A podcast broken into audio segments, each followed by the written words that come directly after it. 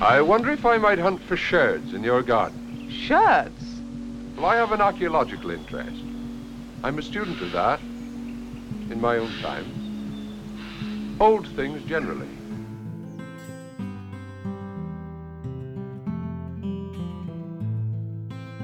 You're listening to Sherds Podcast, a journey through the outskirts of literature.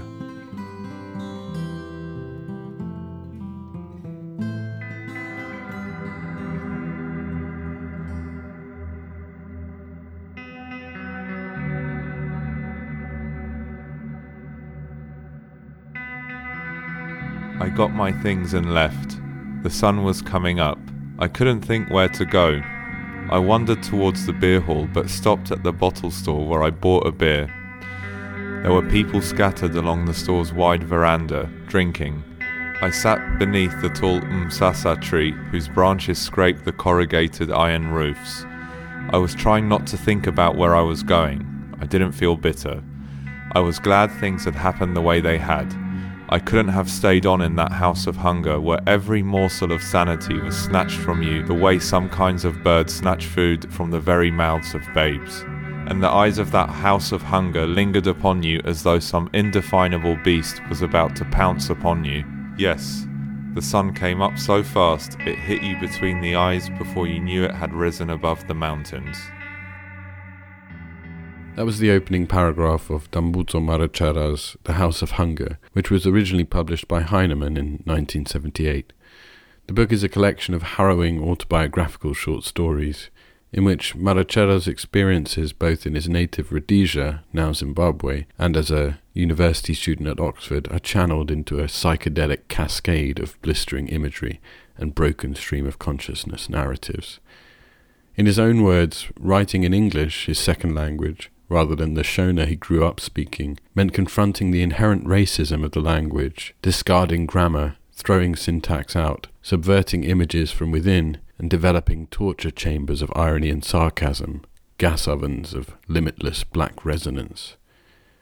Join us over the next hour while we discuss this confrontational debut from one of the most conflicted African writers of the 20th century.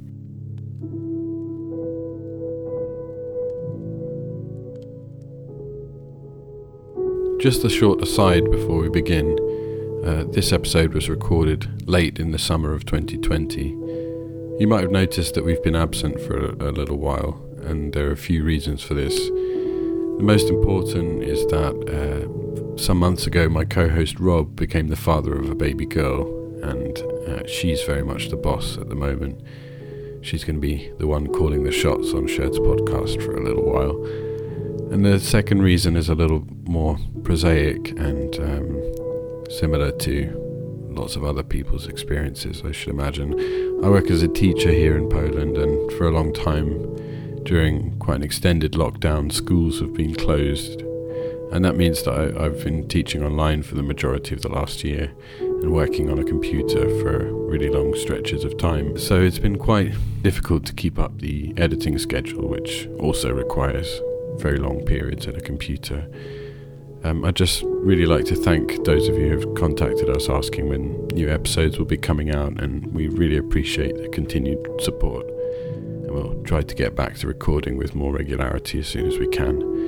And uh, we hope you stick with us. So thanks so much for that. Okay, let's get on with the episode. I hope you enjoy our conversation.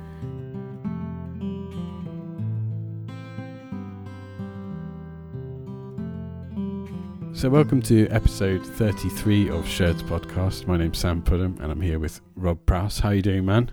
Ah, yeah, not not too bad, Sam. Thanks. Recovering from the ear bashing from Dambudzo Marechera? Yeah, I think yeah, it's been a couple of weeks since I I read this, and actually, it's been a stressful couple of weeks, and I I hadn't thought about this until literally just now. But whether um, whether this has made things more or less stressful, reading reading someone else's kind of extreme mental anguish, and you know, I'm not trying to put my plight anywhere near the kind of extreme, God, violence and racism and everything that Marechera's gone through. But it's certainly affecting, and um, yeah, maybe maybe it has kind of seeped into my unconscious mood a little bit. I don't know. What uh, what about you? Yeah, man, I've I've still got uh, Marechera's voice ringing in my ears. It's been quite a strange one for me because I'm reading simultaneously, or at the moment, I'm reading uh, Gravity's Rainbow, and you're aware of how like challenging that that book is, or its mm. reputation anyway.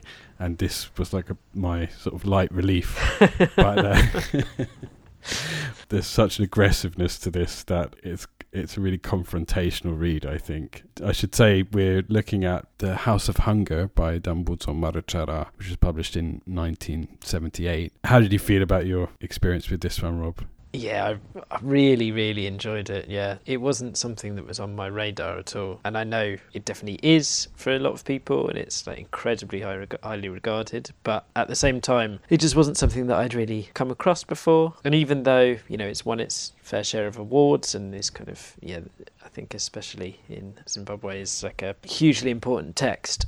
I'm kind of amazed that it's not spoken about a bit more.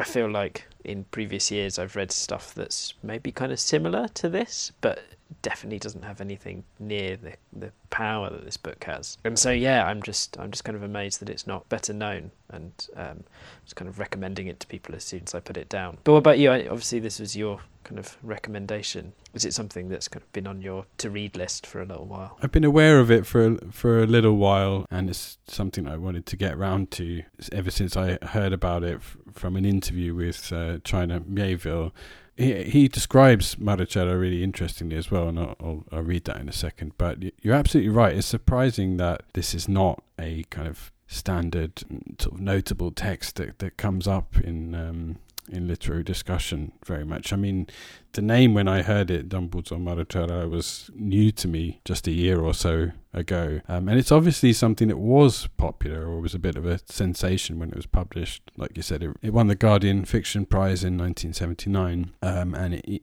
even made it into the Penguin Classics series. I've got one of those editions from the early 2000s, but I certainly think it's not in their catalogue anymore. But it really should be, I think, because it's a powerful one. When I read this this interview with China Miéville, he describes Marechera as uh, an enormous influence on him and sort of encapsulates him and his work quite nicely in this little passage. Maybe I'll just read it. He says, the biggest recent influence on me, though, is not an SF writer. It's the Zimbabwean Dambudzo Marechera, who died 14 years ago. I first read him a decade ago, but came back to him recently and read all his published work. He's quite astonishing. His influences are radically different from the folklorist tradition that one often associates with African literature. He writes in the tradition of the beats, the surrealists, the symbolists, and he marshals their tools to talk about the freedom struggle, the iniquities of post independence Zimbabwe, racism, loneliness, and so on. His poetry and prose are almost painfully intense and suffer all the problems you'd imagine. The writing can be prolix and clunky, but the way he constantly wrestles with English, which wasn't his first language, is extraordinary. He demands sustained effort from the reader so that the work is almost interactive. Reading it is an active process of collaboration with the writer, and the metaphors are simultaneously so uncliched and so apt that he reinvigorates the language, which I think is a really nice way to, to describe the experience of, of reading him. That there's a, a kind of interactive wrestling with the with the text. Would you agree with that, Rob?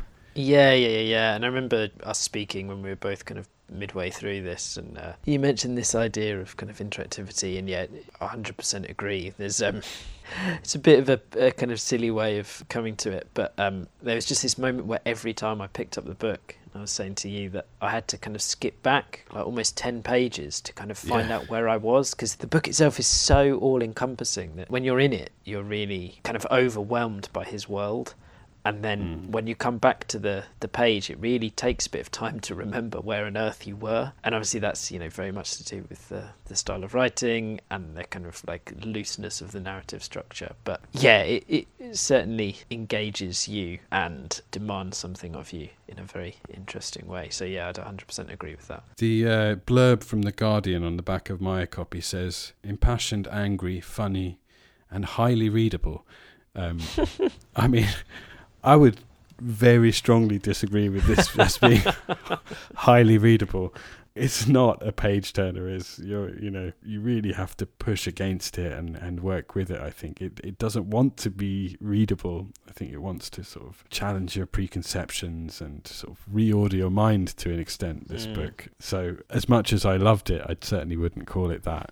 Actually the book that i wanted to read most of, of his is uh, his 1980 novel called Black Sunlight, but it's out of print now, and um, even a p- paperback copy costs something like £400. So I wasn't quite able to stretch to that, but uh, I do have a PDF copy, copy now, which I'm looking forward to reading. This book, The House of Hunger, the one we're looking at today, is much easier to get hold of. It's clear that this this writer is thought of as, as a somewhat sort of divisive figure in, in African literature. I think he has many enemies as well as proponents. And um, I was reading an article that was written in the late 90s by a critic called David Buke, who spoke of him as remaining marginalized in critical studies of African literature, and that there's this refusal in him to claim a kind of specifically African identity. That's something we can talk about in more detail later, but it maybe explains some of the reasons why he might not be so so well known or as well known as perhaps he deserves. But yeah, just talking about the the feeling of reading this book, there's a sort of brutal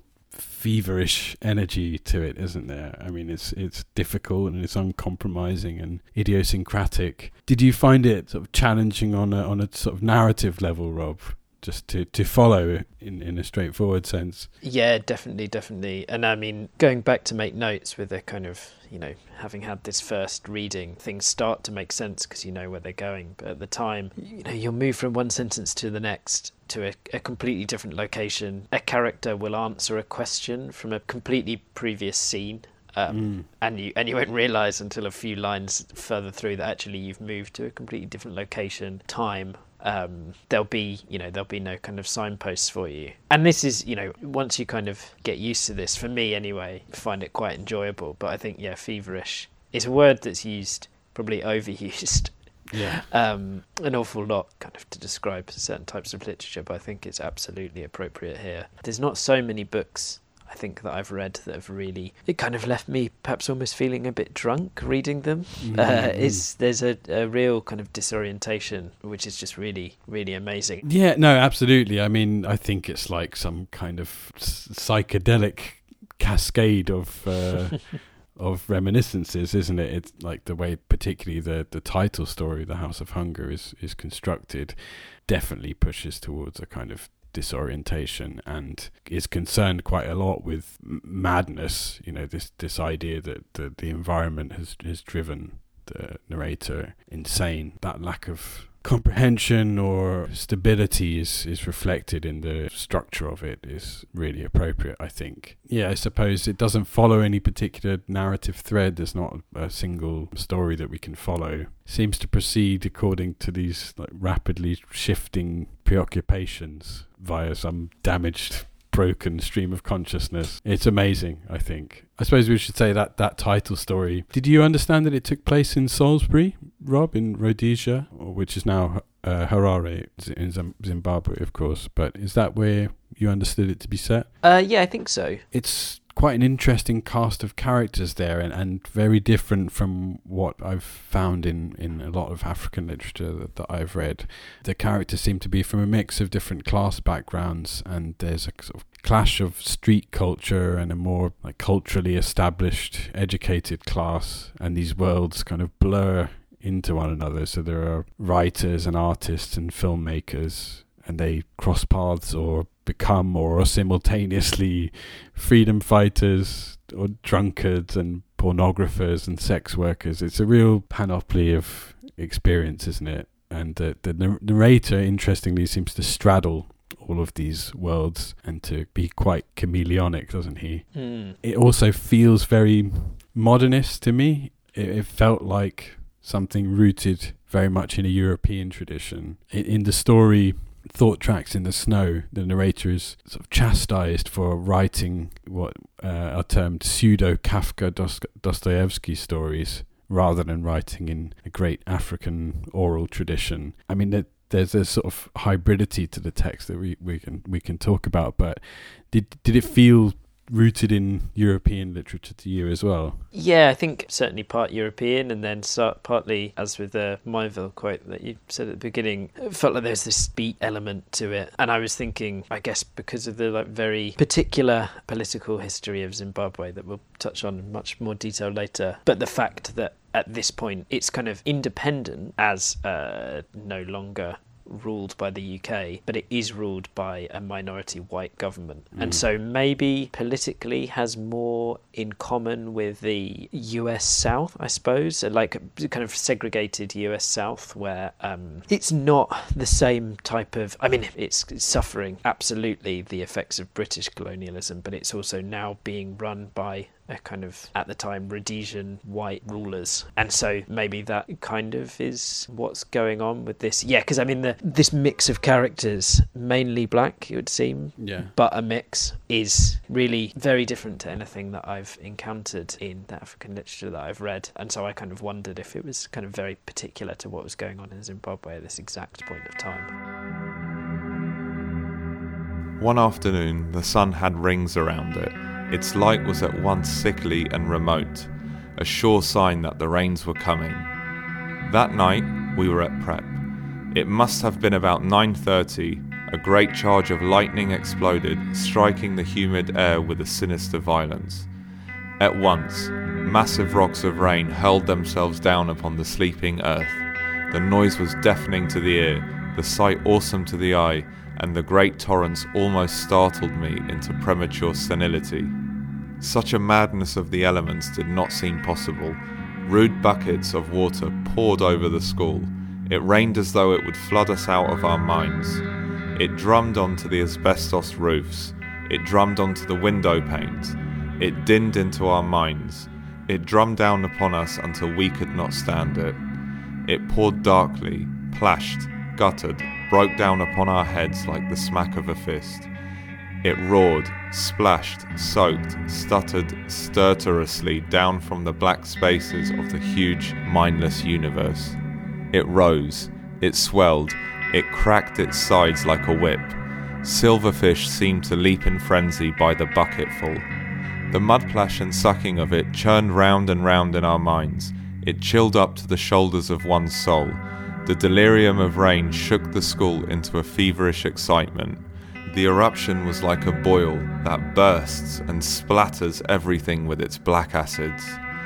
The angry skies drove boulders of rain against the school until we felt our very sanity was under a relentless siege. The singing fury of it stuck like needles into the matter of our brains.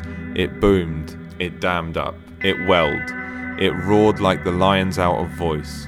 It spilled down into our minds, soaked our words, and left us open mouthed, mouth wet.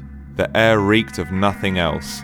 Its sweet evil tang stuck like glue to our clothes. Things floated in it, and they were our former assurance. At the cemetery, the cheaper graves were gutted with it, and the little wooden stakes and crosses were swept away. A drunken teacher, who recklessly dared it, was never seen again. That rain, it knocked more than the breath out of you. That rain, it drummed the drum until the drum burst, stitching the mind with thongs of lightning. It was like a madman talking incessantly, whispering rapidly into the ear of the sky. It was like a man who, suddenly bereaved, breaks down and hurls himself at the wall.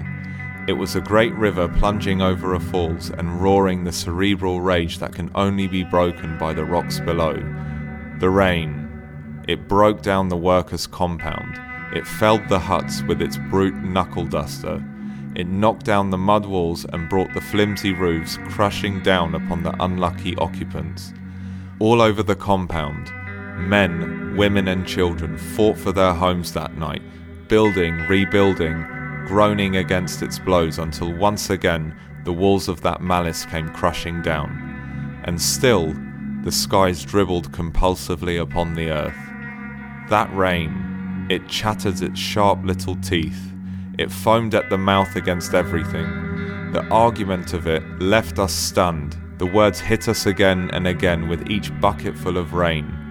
Something diseased had been unleashed among us.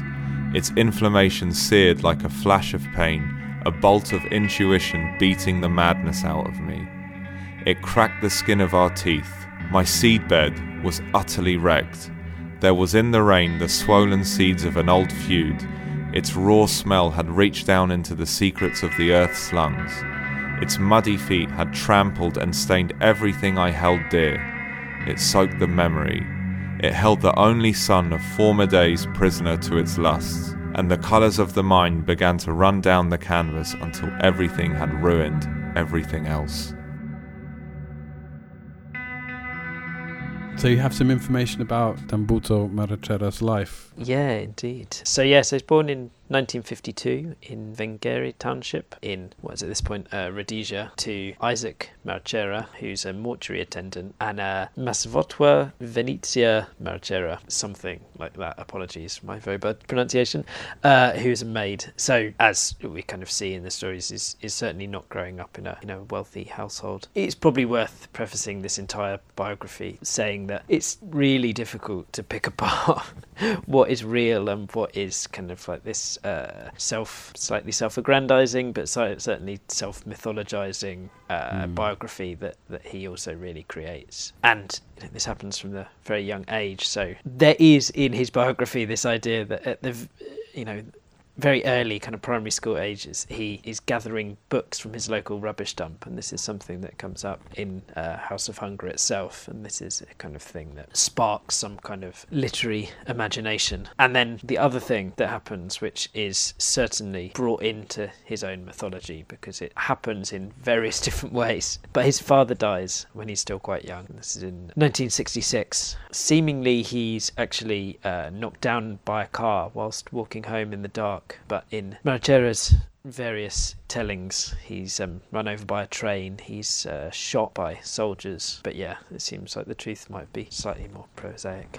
But it certainly does lead to even greater destitution for the family, uh, and they're evicted from their home in 1969. His education, which is currently going on at St Augustine School, is at this point kind of subsidised by a scholarship. And despite this, he's kind of remembered for these times for clashes with teachers over the colonial teaching system. But his mother is unable to support her family and becomes an alcoholic and also seemingly a prostitute, which seemingly has a, a huge effect on Marechera. And it's posited that it may be, in fact, almost certainly it would seem that this kind of like run of awful events precedes the nervous breakdown that he has between the ages of 18 and 19. This breakdown is takes the form of like an extreme hypochondria, but also delusions that he's being followed or, or kind of like constantly in the presence of two men. And again, this is something else that comes up in the book that we're looking at today. So, despite this uh, extremely difficult start to life, he's an incredibly good student and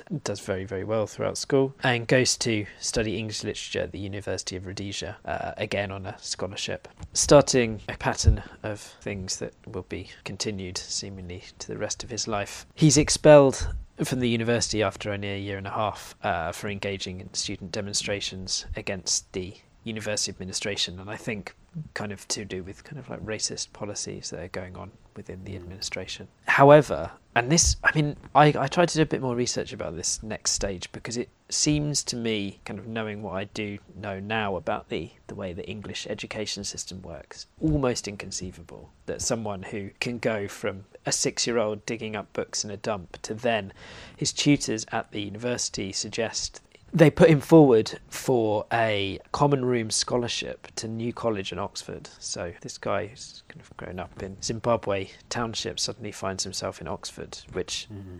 I just uh, says something I think quite damning about the current state of university education, perhaps. Yeah, um, yeah but anyway, that's a that's another podcast for another time. um, during his time in the UK and especially in Oxford, he's remembered for being once again an, a, a, very intelligent student, but yeah, described as an anarchic student who decides to choose his own reading material rather than that that's prescribed by the course, and seems to undergo undergo some like serious mental trauma here. You know, I mean, I don't know how you could have this kind of upbringing and not. But um, yeah, He uh, borrows money from a huge number of people without repaying it. He's sued by Blackwell's bookshop for non repayment of debt, starts drinking heavily, and gets in trouble for assault of college stewards, and then finally gets in trouble for setting a fire in his own college room. So that is that is true, is it? Have you seen that in several sources? The fire in the college room. Yeah, because I, I wondered when I watched this Ah. uh, interesting documentary if if that comment about his trying to set fire to his college was true or not. Ah, well, so the best source I've come across, which actually has some references, suggests that actually he just set fire to some rubbish in his room. So I don't know if he was trying to burn down the college.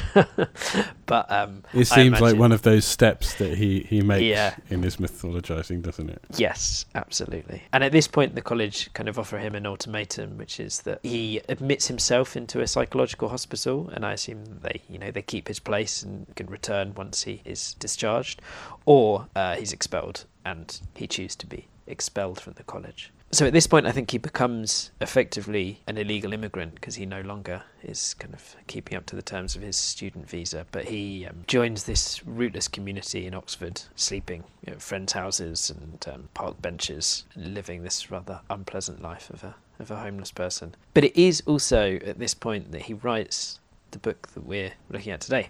yeah, the mythical version is that he writes this whilst living in a tent on the banks of the River Isis. Although it seems like, although maybe some of the writing might have happened there, it probably most likely happened whilst he was living in a squat at this point in London. Interestingly, I don't know if you came across this, I think I only found it in one particular bit of reading that I did, but Marechera wanted the book to be called At the Head of the Stream, but his publisher, James Currey, was the one that suggested House of Hunger because he thought it was a kind of better better title to sell the book. And I do agree that you know the House of Hunger is a is a really amazing title, and um, you know certainly very clearly becomes obvious why this is such a central part of the book. Maybe we can talk about it a bit later, but the head of the stream comes in a very interesting part. Like this this phrase comes in a very interesting part of the book and is a very different, maybe slightly more hopeful element to this book. And it's um yeah, it's a very different thing. I don't know. I Mm. find it really interesting that it could have potentially had this other title. He's emphasizing something very different about what he Mm. views as central to the book at that point. Yeah, uh, it goes on to win the Guardian Fiction Prize in in 1979, and uh, brings us on to the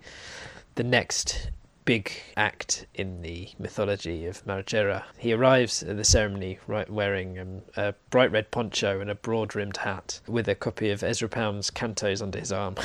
And in his acceptance speech, he, as I think many writers today would also agree with, you know, talks about how he doesn't like the idea of being known as a black writer, that the idea of the, the black in that bit should be removed. And also points out the kind of irony, perhaps, of um, collecting prizes in London whilst most people he knew were being killed or living in extreme poverty in Zimbabwe. But then perhaps the most famous bit about this episode. He then proceeds to get very drunk and throws the china from the dinner at the chandeliers and is escorted from the premises. I read also that he uh, he threw a chair at the Guardian's literary editor. Oh wow! Yeah, an extra detail. Well, the um, the anger at the literary establishment doesn't stop there. He continues living kind of in various squats and believes that his publisher is is kind of ripping him off or not really paying him the full amount of money. So he often, in the next few years, turns up at the Heinemann offices dressed in very strange outfits. Uh, I read dressed as an old woman at one point, dressed as other people, ask, but asking for money on behalf of himself. But yeah, living basically in, in kind of really awful poverty and, and quite poor physical health. I also read that he arrived at the Africa Centre in, in Covent Garden upon the uh, announcement of uh, Zimbabwe's independence, dressed in like a traditional English fox hunting outfit. And was really trying to ape the, the British establishment from whom Yeah. Zimbabwe had just been sort of freed. So he's definitely got this very confrontational attitude that uh, manifests itself sartorially.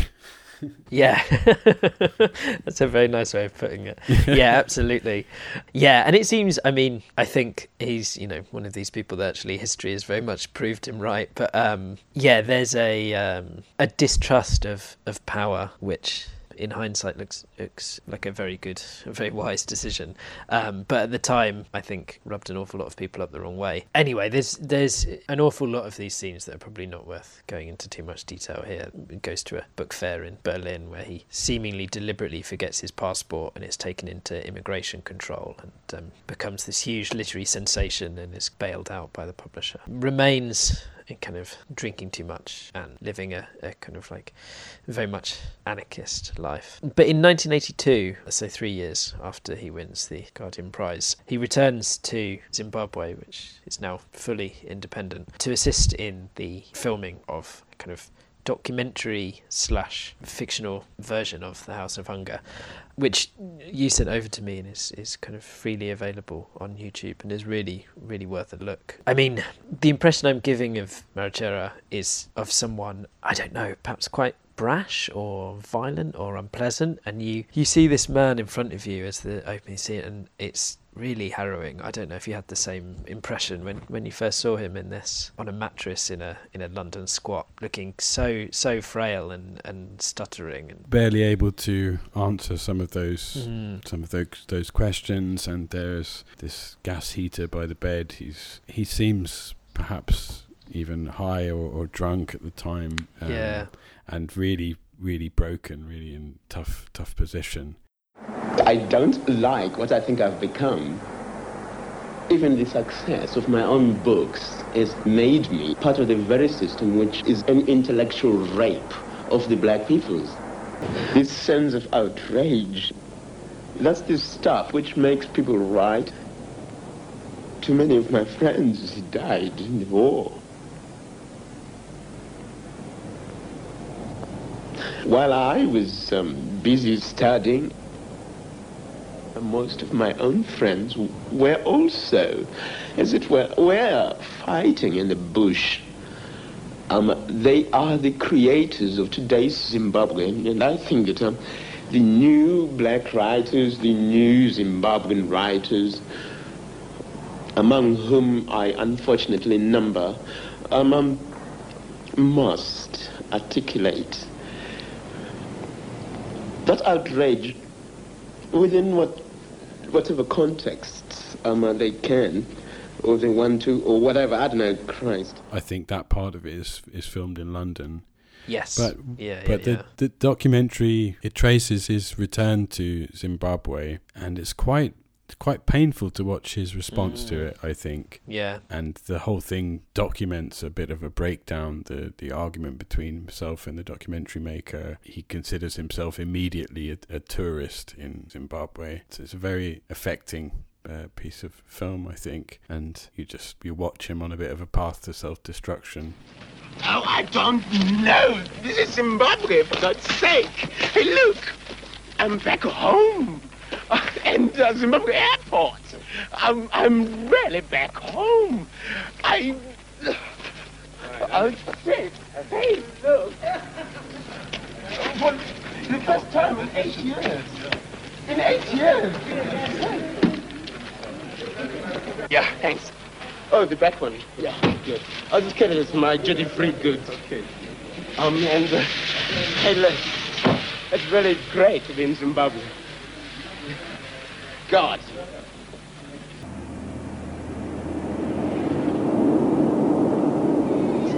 This is all strange to me, actually. I'm sorry. I'm looking at all this as a bloody tourist. I can feel it inside myself. I'm looking at it as a bloody tourist. Not as part of my people.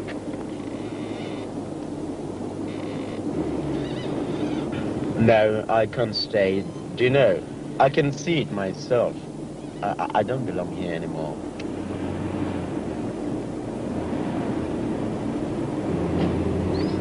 Do you know? I've come.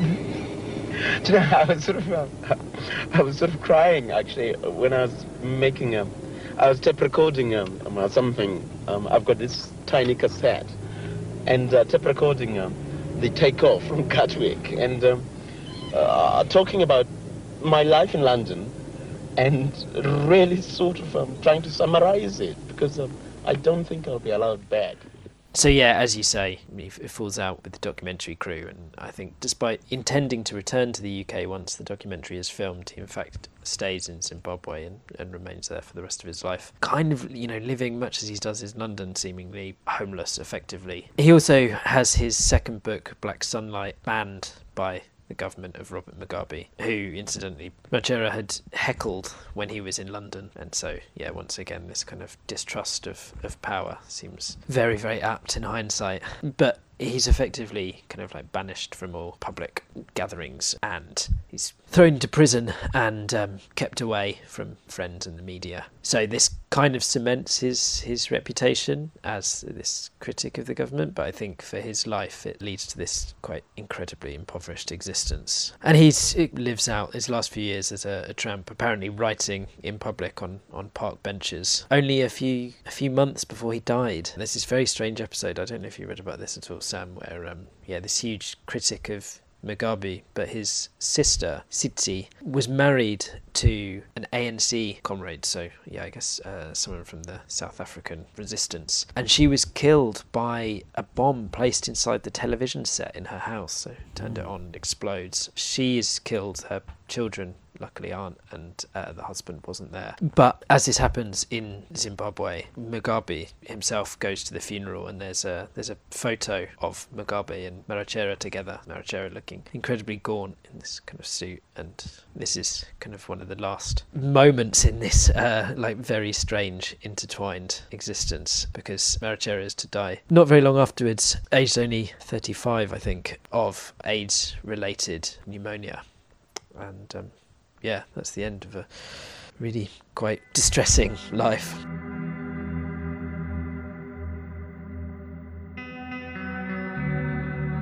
I remember coming home one day, running with glee.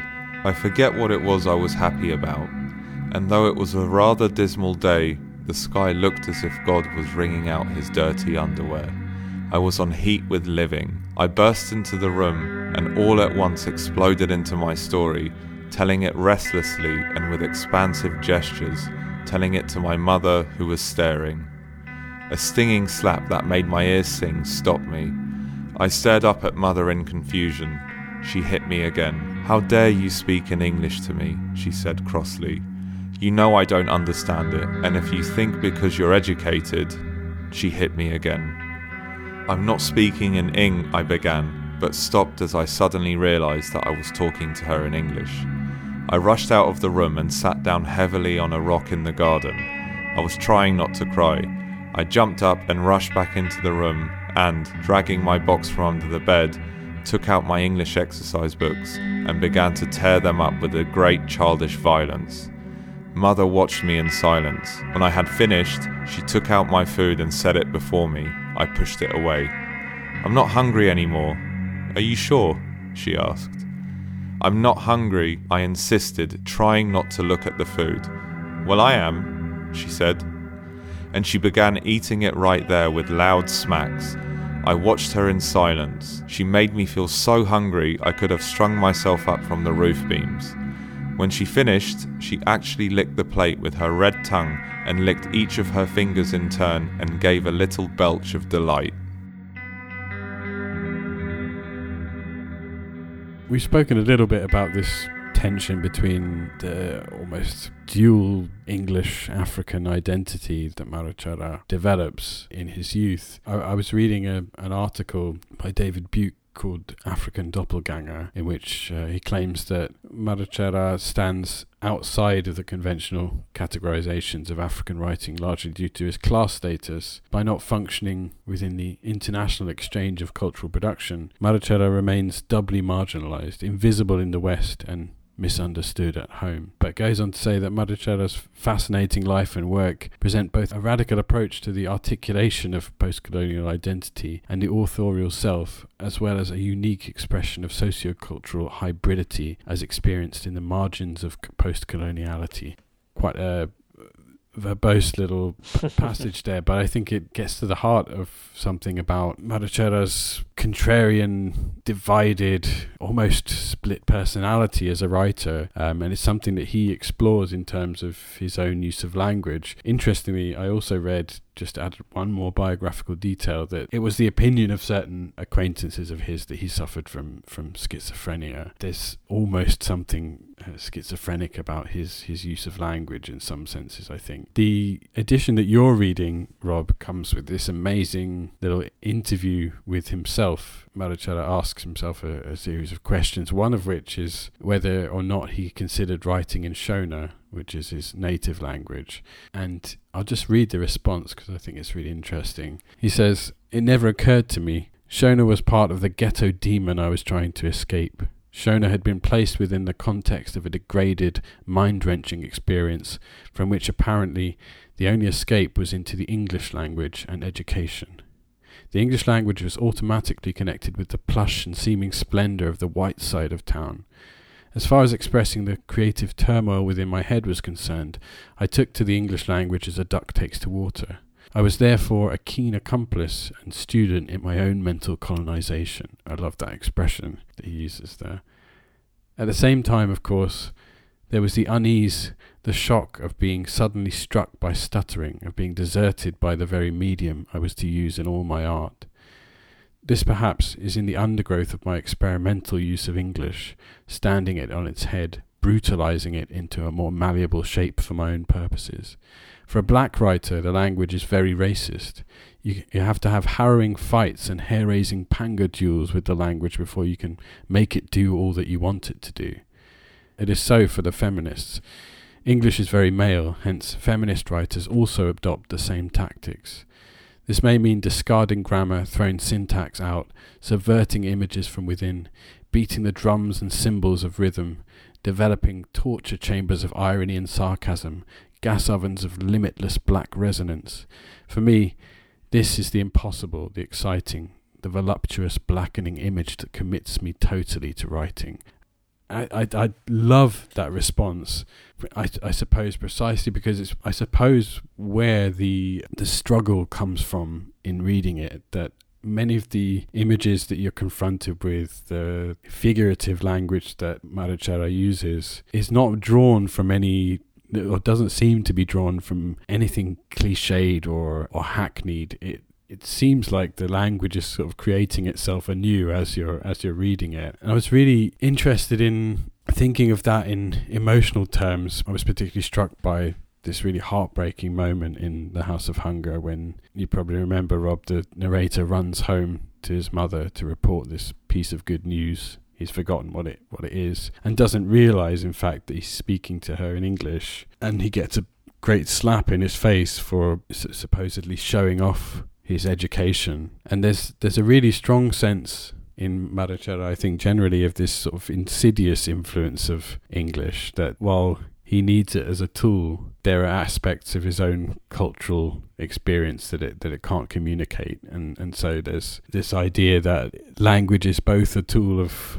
or like a force of creation, but also of erasure at the same time. And uh, I think that's really apparent in, in a discussion with this character, Julia, who pulls the narrator up short by asking him to consi- reconsider his use of the phrase black and blue. So he said describes someone as being beaten black and blue, and, and Julia asks him, How can a black person be beaten black and blue? And he responds that it's just an expression. And Julia says that he's completely mixed up and he never actually seems to look at things. And I was really sh- interested in that comment as it kind of really emphasizes this degree to which a language carries within itself the, the traces of its native environment and that when you have a language superimposed upon another environment it, it inevitably fails to line up one to one and you know it doesn't line up straight with the reality that it's attempting to describe. And there are necessarily these categories of experience that it can't encompass. So you get these infelicities and cracks and fissures emerging in the in the language and then seemingly in the reality itself that it's describing. It feels like this is incredible mastery over the language but perhaps that is exactly as he writes uh, something that comes from yeah this this need to kind of really fight with it to have it do what he intends which I, I you know as a as a kind of a way of speaking about it is I think a really amazing understanding. But also so fascinating that that's such an important part of his practice. There seems to be a kind of acknowledgement I guess that perhaps to just write in Shona would maybe not do justice to this constant conflict that's part of his everyday life and so is this incredible honesty that I think comes out right throughout the book, I suppose. Alongside this thing with language, there is definitely just this other element, which is that if we if we take the main character here to be a, a kind of proxy for Marechera himself, the other characters kind of link his education and his interests and kind of just generally the way he is. This kind of anti intellectualism, which I guess we see in lots of different guises, definitely seems to be like hugely racialized here. And at one point, I think the, the main character has a white girlfriend, and this seems to be held against him too for much of the same reasons. And so yeah, the I guess the the language totally fits into this huge internal conflict. He's quite clearly extremely intelligent and so therefore why shouldn't he go to school, go to university. Why shouldn't he be travelling the world if he wants to? But equally, there are points in the one in Oxford, I think, in the in the shorter story that's set in Oxford, where mm. one of the few other black people at the college, upon hearing that he's going to drop out, suggests that he returns to Zimbabwe and becomes a guerrilla fighter, and says like, "I want you to take a long, hard look at me and and tell me if I'm really a guerrilla fighter." Mm-hmm. And so this is incredibly honest, understanding that actually he's his his life is far more complicated than purely the idea of this struggle for emancipation from this kind of minority white government. That actually it's not as simple as as kind of political freedom. That the language is totally ingrained and and it's an essential part of of his art, and that's quite amazing. He's kind of made it into a tool and it sort of simultaneously seemingly destroys him at the same time as um, being his primary form of expression. One thing that you see happening in, in African literature in I suppose in the, the 60s I, I could be wrong might be even earlier than that is a number of writers turning back to their native language after having published in, in English before. And I think that certain criticisms were, le- were leveled at Marechera for writing in the colonial oppressor's tongue. But his, his response was always that Shona, as a, a, a written language, is just as compromised by a, a, colonial presence and, and the, the fact that it is even a language on, on the page is down to white missionaries rather than emerging from from native culture. And and he he would quote from the tempest you know there's these famous lines of caliban's you taught me language and my profit on't is i know how to curse. You can see him absorbing a lot of the poetic tradition of English as well as, as at the same time that he's constructing these very odd, stark, and strange images that seem to be of his own devising. The text is also shot through with quotations from English poems. Mm. I mean, I noticed Wordsworth in, in one of these responses to the interview with himself, uh, a Wordsworth allusion. Uh, you know, there's Yeats in here, there's William Blake, there's Jonathan Swift. So he's reappropriating English culture as well and, and moving it into different contexts in, in really interesting ways, I think. I mean, particularly in terms of resistance and what he does with, with William Blake, which I think is really interesting as well. What I really like about his attitude um, is that it refuses to settle on any sort of simplistic or straightforward binary opposition. You know, to use the the native language means resistance and to use the English language means co- compromise or subjugation of some sort. I like that he takes this very aggressive and confrontational attitude to the to the language. I think it's sort of where the sparks fly on the page. You know, that's that ambivalence, and it's also interesting to think of him knowing England through through books essentially. You know, he describes that in this, this interview with him that he arrived in England as a very bookish young man, having gained all of his artistic education in a language that's a sort of extraneous object in his own Mm. uh, region, which must sort of separate you from from your native culture in some in some sense. I mean, I, I, I see it in some of my students who, who study in English. You know, they're sort of divorced from Polish culture in in some ways, Mm. but it must sort of set you apart somehow and make you feel like an alien in both places. And I I, th- I think that what what you described as a kind of angular quality to the to the language is is a sort of result of this. You know. I think in terms of language, England beat me because I'm still using the English language. You, you can even listen to my voice and hear some of the Oxford sort of influences. Even my own voice is no longer my own. It's like a madman trying to shield his own madness beneath, uh, as it were, an acquired roof um, in some uh, weird hotel where he doesn't really know what's going on. It certainly seems like there's not the acceptance, there's not any acceptance in the UK, and he reacts against the kind of role that's being given him in, for example, the, the kind of book awards.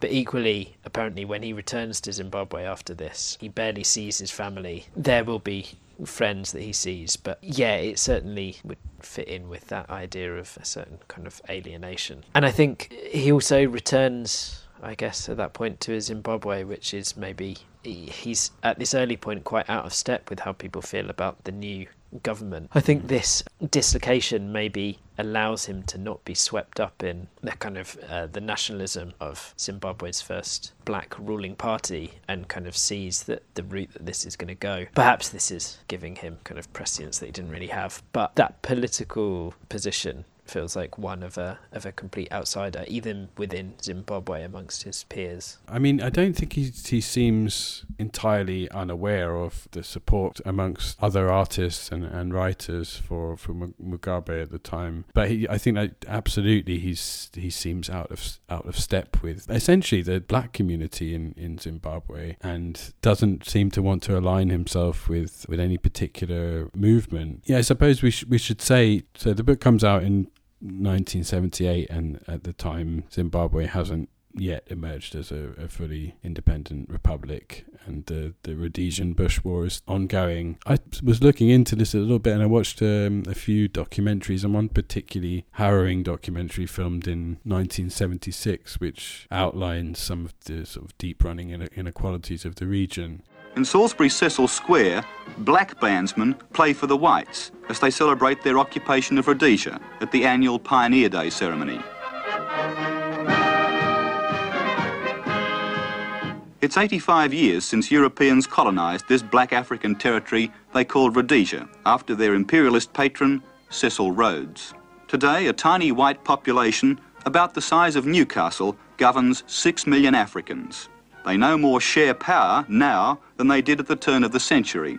Most whites came to Rhodesia only recently, but they hastened to adopt the simple colonialist values of the pioneer men of the land, who still dominate Rhodesian politics. You know, it shows the differences in living conditions between black and white populations and has interviews with Ian Smith and with well Ian Smith sorry who is the prime minister of Rhodesia at the time and who gets name checked in the book many times as well as with Joshua Nkomo the revolutionary and the leader of the uh, black nationalist movement the Zimbabwean African People's Uni- Union which is a, a socialist party. I mean, it's really worth watching, but you get to see just quite how deep seated the, the racism in white Rhodesians there, almost without fail. Every time that there is a, a, a white person interviewed on this on this documentary, and in many of them that I saw, there seems to be a complete disregard of the very idea that they are a, a, a foreign presence or a co- colonial presence, you know, and they, they haven't actually been there for a particularly long time, but they they speak about keeping the country white as it's as it's always been, as if it's been like that from time immemorial. You know, they use that that term time immor- immemorial.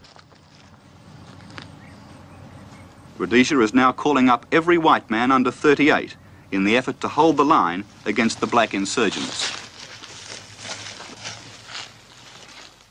Barry Borden was a volunteer at 16, on active service while still officially underage. Why is he fighting this war?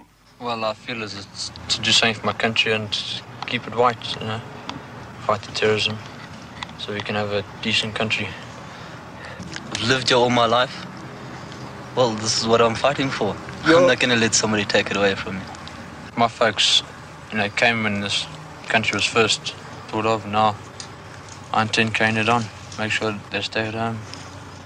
it's you know it's surprising to me that given Marechera's awareness of, of racism that he doesn't or of the depth of that racism let's say that he doesn't want to support the sort of newly emerging Zimbabwe at the time but why do you think that that is Rob do you have any sense of it is it pu- purely this contrarian divided self or what? Yeah, I don't I don't know enough about Zimbabwean politics to know if um, the runes were cast as such before. You know that people kind of knew what they what was going to happen with Mugabe in charge because I think actually very very quickly it did become it wasn't like a slow slide into authoritarianism. It was um, it was very quick. I guess at this point I think Mugabe himself is a Maoist and perhaps there was looking at what's happening in, in China at the time and in Russia at the time and, and realizing that you know they're they're not about to get democracy. Whether that was it, but yeah, I mean, just as easily, I think it, it could be a certain contrary attitude. I wasn't going to bring this up, but then I think maybe it is kind of relevant slightly. There was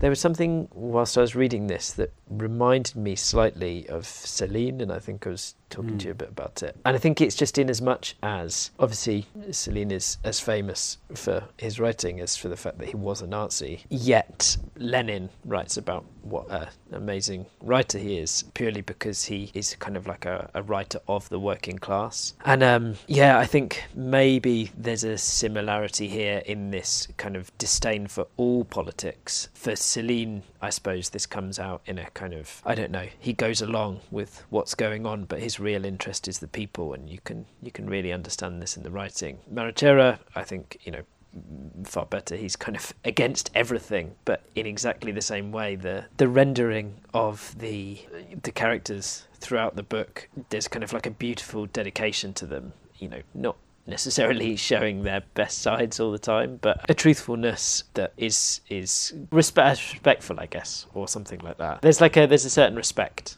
that comes from his refusal to kind of like brush aside the negative elements of these people that are around him as well as all the positives. Yeah, that kind of like dedication to the to the individual people takes precedence over any kind of political power. And so maybe this means that he would have been against any political movement. I don't know for sure, but um, yeah, I think as long as there was people living in kind of shanty towns, he would have been against whoever was in power.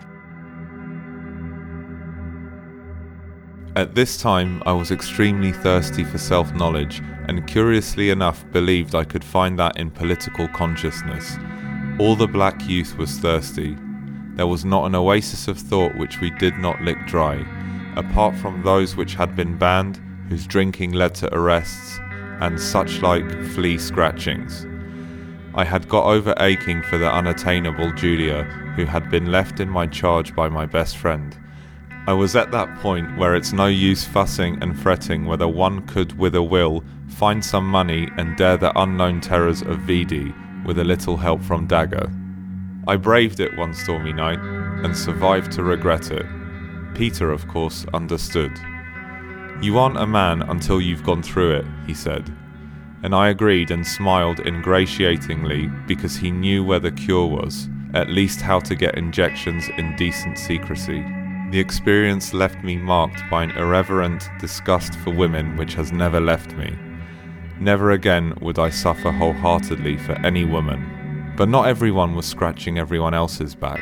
There were arrests en masse at the university, and when workers came out on strike, there were more arrests.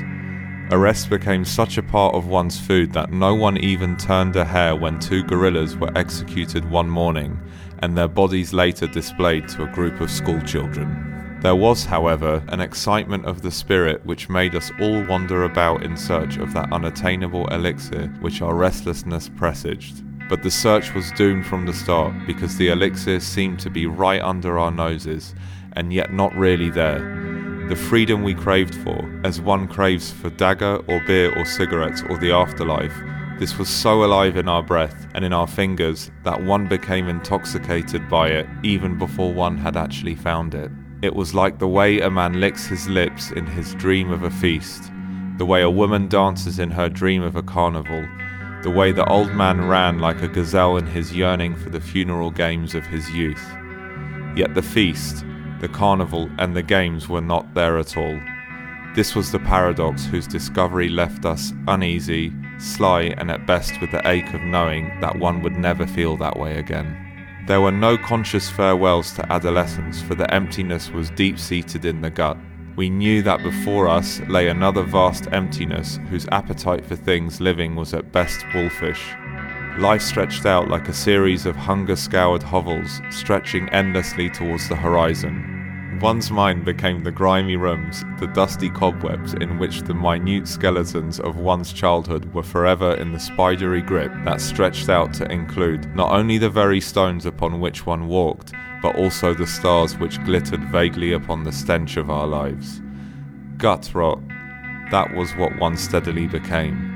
And whatever insects of thought buzzed about inside the tin can of one's head as one squatted astride the pit latrine of it, the sun still climbed as swiftly as ever, and darkness fell upon the land as quickly as in the years that had gone. He does seem very aware of the idea that that in itself, or the, the condition of people, or the, the kinds of characters that people might develop, are, are consequences of, of environment, and, and that is inherently political, right? Like yeah, humming in the sort of background of the novel is the black nationalist resistance to, to white Rhodesian rule. Uh, it's very rarely front and center in the book, but it keeps coming back, and I think yeah, he does seem very aware that it is those circumstances, that deep seated racism, that oppression that has created these conditions, and maybe makes some of that brutality in the book or the violence in it a little bit easier to understand. You know, th- there's this really interesting section of the documentary that, that we both watched where he talks about trying to reorder the brutality that he saw in his contemporaries or friends and, and the, the people in the places where he grew up. He tries to reorder that brutality in order to give it a shimmer that makes it humane. The kind of hunger um, which my country taught me and gave me, at least radicalized me in a, in a way which um, actually um, made myself and uh, people in my country look forward to changing things. In other words, it made me actually see the possibility of actually um, um, constructing something out of that hunger. You see, how can I put it to you? Home. Home? You mentioned the word home to me. It means nothing. Uh, uh, uh, uh um, even the most mundane, ordinary human relationships, which most people take for granted, I've never really had them. Uh, in that sense, actually, I can be accused of misanthropy because, frankly, um, um, I've seen how tenuous human relationships are because they always never depend on who is there and who's not, but actual existing laws um, uh, which, um, within which humans, um, well, that word relate. And um, that's why, for instance, in the House of Hunger, there is a total dislocation of um, um, um, uh, any sort of contact. Um, the only time people actually meet is um, uh, when they are brutalizing each other. I think my fiction is also an attempt to reorder my surroundings in such a way that the brutality underneath has some sort of shimmer uh, which can make it humane. And I think that that process of understanding that is it is a brutal environment that engenders brutality in people is part of that. You know, it shows an understanding of that, and that that maybe yeah, I think that is that is political. So I don't know that he sort of ever ignores politics, but maybe on that sort of party political side, he's someone that doesn't want to be sort of pinned down to any particular cause. Yeah. Oh, yeah, yeah, yeah. Definitely. Yeah. I hope I didn't give the impression that I meant that he um, he wasn't political. Yeah. Certainly. No, no, no, exactly yeah. As you say that. Yeah. It's an extremely violent, dark, sexually explicit book. Would you agree with this idea, Rob, that the violence is sort of at the very core of the book? Yeah, that bit you mentioned, the mother and realizing that he's inadvertently speaking English, which um, brings about first a violent response from his mother and then later on a violent response from his father. And that's, you know, a very young age and kind of continues continues throughout that every element yeah i don't know almost almost every scene is is kind of shot through with physical violence. And if it's not there's um there's certainly a kind of mental violence or a, a linguistic violence that comes from extreme mental anguish. This idea of hunger and physical deprivation seems to be deeply sort of entwined with this this violence as well, doesn't it? Somehow. whether it was his chosen title or not the very fact of the the book being called house of hunger and it and it kind of playing quite a key role in the in the text anyway but yeah i was just very, i was really interested in the way that this obviously is in large places a very literal hunger where the narrator is literally often wandering around looking for something to eat having not eaten there's um after his mother beats him for speaking English rather than Shona at home. There's a kind of a strangely symbolic, but it's very hard to work out what's going on. But the symbolic element where he refuses to eat dinner and she eats in front of him in kind of the most kind of like horrifically sensual way. I think it I don't know if I've got a note of it, but talks of kind of her lips smacking and, and licking the plate and um, yeah, it's this huge element of hunger. But then also the way that that's never very far or even separate in any way from a kind of this kind of like metaphorical hunger that he talks about. Yeah, he talks of like a, a soul hunger that the the hunger they feel is that he sees in in the kind of people around him is is never going to be filled because it's this kind of completely unbroken link between the fact that they they have so little materially but also their psychic life is also completely suppressed that there's a hunger for every you know they're they're found wanting in in every element of their of their life. I found it fascinating the, that the way that shift from physical pain to mental pain to emotional pain was constantly going on within the book. That sometimes things would be ground in yeah like a kind of visceral body horror.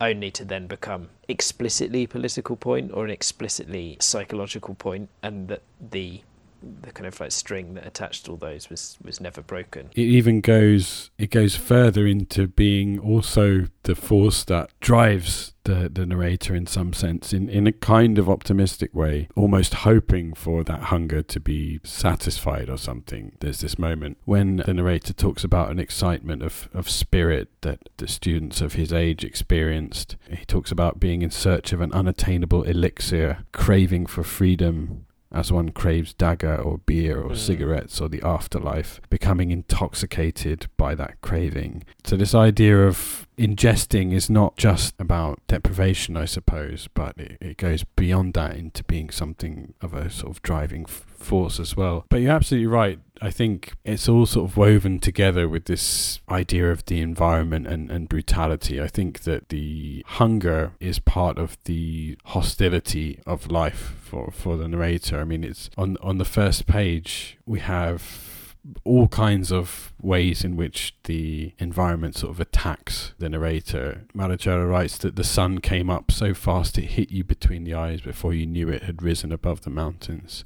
And the narrator's home is termed the House of Hunger, and that it offers only a kind of psychological malnutrition. So he writes, I couldn't have stayed on in that House of Hunger where every morsel of sanity was snatched from you, the way some kinds of birds snatch food from the mouths of hungry babes. It's another sort of like culinary or dietary analogy. Yeah, yeah, yeah. Uh, and then that's continued later as well. A few pages later, there were arrests en masse at the university, and when workers came out on strike, there were more arrests. Arrest became so much a part of one's food that no one even turned a hair when two, two guerrillas were executed one morning and their bodies later displayed to a group of school children. So, yeah, this sort of weird mix of like malnutrition and force feeding is all part of the, the way that this brutal environment engenders brutality, I think. You see the way that it transforms even little children in, in another quite early passage, you can hear children outside the window in the process of torturing a cat, and we hear them shouting, break its neck. And you just realize from that from in- infancy, the whole world, the experience of, of the world is one that encourages violence and brutality. So I think that's one of the ways in which Marechera humanizes that brutality in the way that he described or that mm. you know that he wanted to. Obviously, we're talking about those on the kind of receiving end of the violence mm. as um, those being hungry. And I was interested. There's a, a moment where he describes his brother who's beats the mother of his child almost to death, seemingly. And um, there's a there's a point where he asks what his brother's girlfriend, partner, whatever, will get, and his brother retur- uh, says to him like, uh, "What she gets," he said, and laughed like a crow that has fed well. I felt cut to the quick by his gluttonous merriment. Mm. Um, I was interested in the fact one that yeah it kind of goes the other way that this fulfillment yeah the, those dishing out the violence have like equally they're kind of a glutton for this. But also in that context, what when you were saying earlier about that quote about a kind of being hungry and addicted for to freedom as as kind of for dagga or for this other drug, that actually this constant desire for for freedom, for food, becomes something like an addiction perhaps and carries with it its own problems. Their lives become so become yeah, circle around this this constant problem that in itself becomes yeah, the problem of, of like how to feed oneself or how to have some kind of like spiritual, uh, social nourishment. Yeah, seems to imply that it has become an addiction which is in itself its own problem. Well, it's suggested even in here, isn't it, that what these people craved, what young people craved, was unattainable. You know, that this, this elixir that they're looking for is not something that they're going to receive. I think, yeah, it even says later in that in that passage that it all leads to gut rot. Mm. That was what one steadily became. And whatever insects thought buzzed about inside the tin can of one's head as one squatted astride the pit latrine of it. So this this whole sort of gastro what was the term gastrointestinal what's yeah yeah this sort of whole gastrointestinal process being that you you have the illusion of eating something and it's not satisfactory and you you excrete it and the process goes on and on. That's the kind of condition that uh, seems to see people in. And as far as the or the description of uh, executing or perpetrating violence as being something gluttonous I almost see it like it's the sort of currency you know? It's what you receive so it's it's what you you dish out, and it seems to be the only way that, that people understand how to treat each other. You know, Mar- Marechera says that um, whenever people meet, or the only time people meet in this book is when they're brutalizing each other. That seems to be the, the only standard of interaction that he sees. Yeah, there does seem to be like a hugely transactional quality to the violence. Certain characters are found deliberately because they've done something to someone, and so they then deserve to have that same violence visited on them. It's like a, a passage where a young man is, is kind of like beaten up in front of his mother, and rather than stop it, his mother says, "Oh, you know, don't don't do it here. It's best if you do it in the basement because there's a kind of acceptance that that transaction has to go through. The violence is is so normalized. And then once they finish, she dishes out her own violence to them as this kind of continuing transaction. So, yeah. With a resolute shake of his stooping shoulders, he cried out triumphantly. In the Epistle to the Romans, it specifically says that loyalty rather than insurrection is the supreme Christian virtue. There was dead silence as he lowered his voice dramatically and continued in a more confidential tone. I was also, like you, restless and impatient. Listen, I never had the chance, which you have now, of a formal education. My youth was a hungry and impatient one, but my hunger was not for the things of this world. My impatience was for the coming of a greater reality. Those of you who know me well will know that I was a homeless orphan, without shelter, without food, without a father, without a mother, without brothers or sisters, without the comfort of friends. There was a great void in my heart. That vast emptiness was the horror of the heart of darkness. You know, beyond the sort of physical violence is this psychological violence that that comes with this absorption of a white colonialist rhetoric. I don't know if you remember this passage where I think it's yeah, the mother of the narrator's child, so Immaculate, the one who is seemingly also together with Peter, the brother. Her father is a priest and he comes to speak to the students at the school, and the narrator interrupts his, his sermon and criticizes him. Yeah, the narrator says, He came to address our sixth form twice, and on both occasions found reason to rebuke my disrespect for the cloth. The second time was during my nervous nervous breakdown, when I shouted, It's people like you who are driving us mad. I wanted to say more, but I began to stammer, and he took advantage of that to say, It's the ape in you, young man, the heart of darkness. The, the way this character is described is as one who is fully submitted to the white colonial presence in, in Rhodesia to the degree that in this put down, in this condemnation of the narrator, is this very heightened example of internalized racism, you know, with this not so subtle reference to, to Joseph Conrad. But the reason I bring it up is not just to show how these some of these black authority figures can absorb this rhetoric of racism, but how it kind of works the other way as well, interestingly, in, in Marechera, where material from the oppressor's culture can be a mode of resistance as well. Mm. So, so I, I, I thought he was doing some really interesting things with these allusions to William Blake, a poet who's quoted many times throughout the, the text and, and alluded to as well in, in some less obvious ways. Yeah, there's this passage where Marechera writes, I was drunk, I suppose, orbiting around myself shamelessly.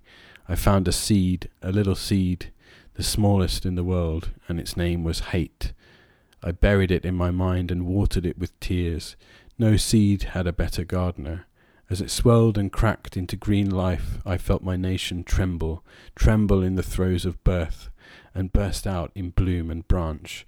You know, this idea of the nation being sort of born out of hate is very specifically aligned with language from William Blake's poem, "The uh, A Poison Tree."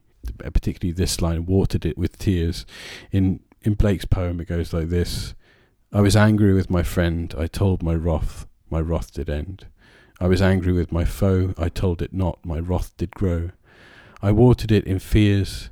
Night and morning with my tears, and sunned it with smiles and with soft deceitful wiles.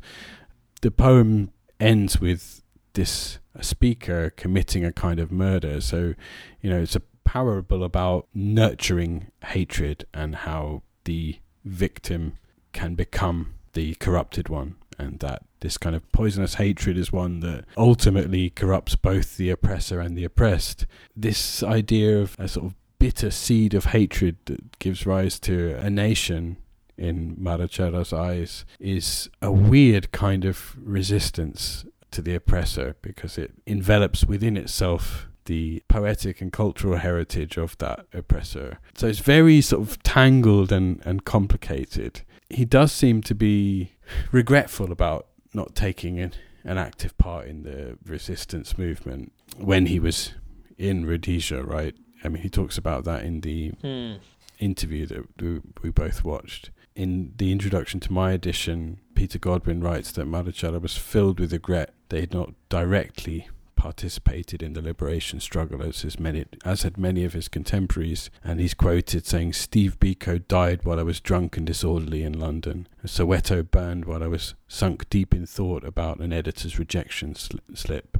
I think this inability to relinquish either side of his sort of cultural identity makes for a for a very complicated well a very complicated reading experience and and and one that that makes it particularly difficult to apply sort of traditional tools of post colonial theory. The same article that I quoted earlier, written by David Buuck, identifies that, and, and he, he writes that while contemporary theorizations of post colonialism have begun to focus on the formation of identity within a broad matrix of economic, cultural, and political determinants, many constructions of these issues continue to rotate around the binarisms of center periphery, self and other, the colonizer colonized, and Marechera presents an, a challenge to this approach in that he seeks to position himself outside of the very boundaries of these debates. Again and again, he declines to locate himself within a fixed notion of identity or role, whether via a Fanonesque critique of colonial racism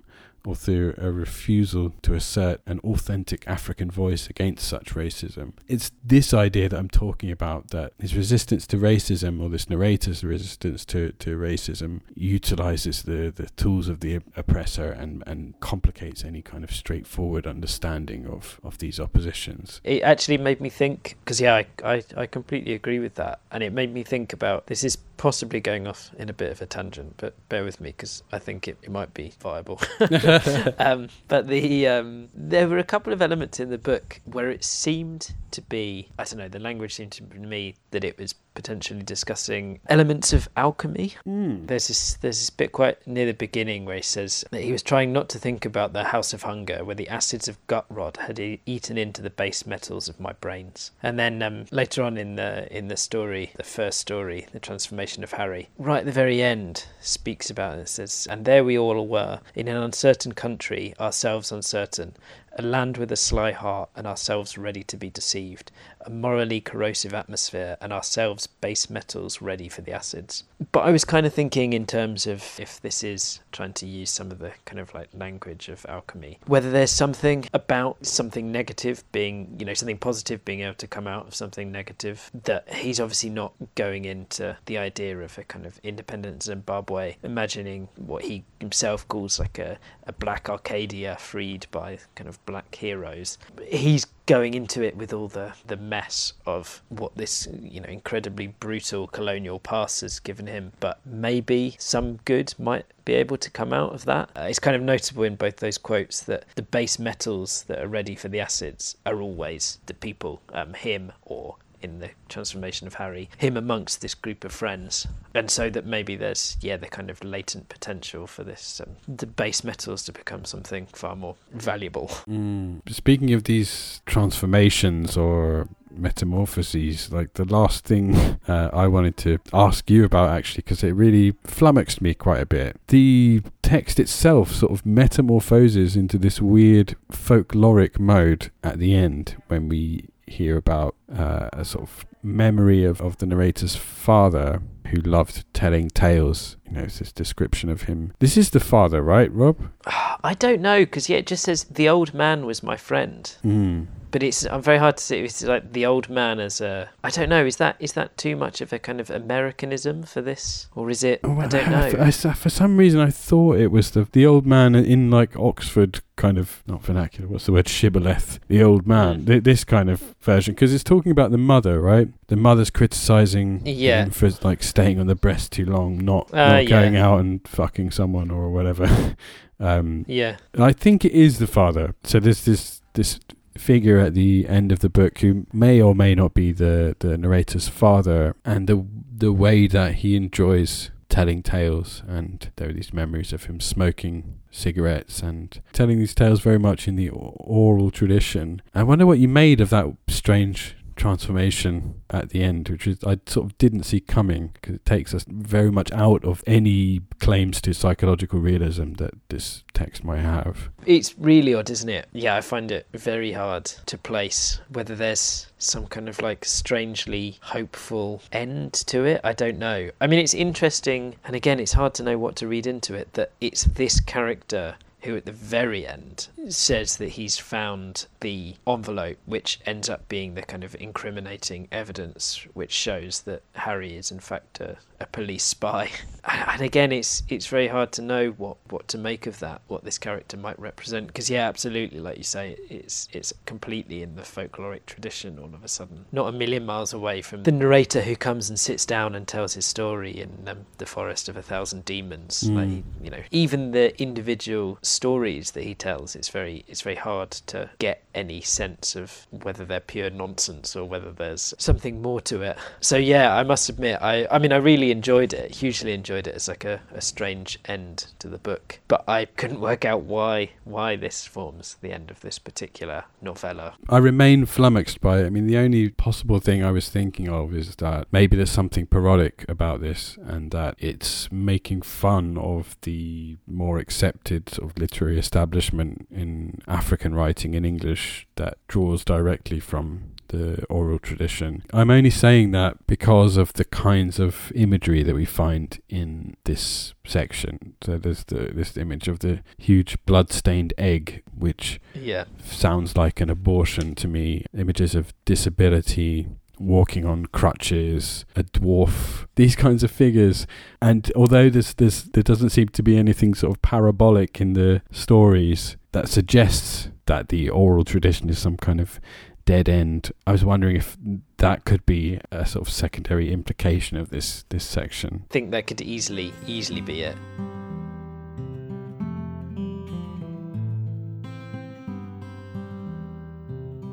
So, how many sherds does The House of Hunger by Dambudzo Marechera get for you, Rob? Well, I realised I think I said this for the last one as well, and um, yeah, in, in danger of um, sherds inflation. You know, soon these sherd, these sherds are going to be worthless, but um, I'm I'm I'm gonna have to give it like a nine or maybe like a nine and a half. I mean, this is it was just brilliant, really, really brilliant. A voice I feel like I haven't really read before, and um, yeah, like a horribly tragic life. And I certainly don't want to romanticize it, but it's such an interesting character and, and definitely someone that I'd I'd like to read more. But yeah, just just really, really brilliant. Um, what what about you? Yeah, this was a bit of a, a shock to the system, this book for me, Rob. You know, like we're a bit older now, aren't we? I feel like up until the age of about 19 or 20, every new thing you encounter is like some enormous revelation.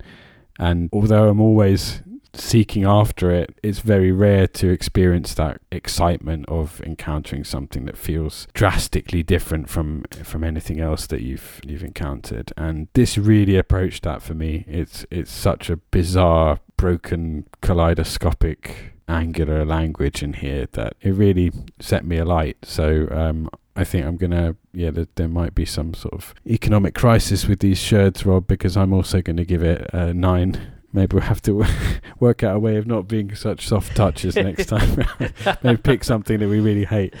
yeah, yeah, yeah, yeah, yeah, absolutely, yeah. Uh, but no, such a, such a pleasure to read, and and we really, you know, we focused on certain elements of it, but there's so much Mm. more that we could have talked yeah, about. I yeah, think yeah, absolutely. it's it's a really rich text, and it's something that you know, had I encountered it at university, I think I would have been interested in writing about this in an extended piece. Yeah, very very rich and interesting. Maybe I can still write something about it.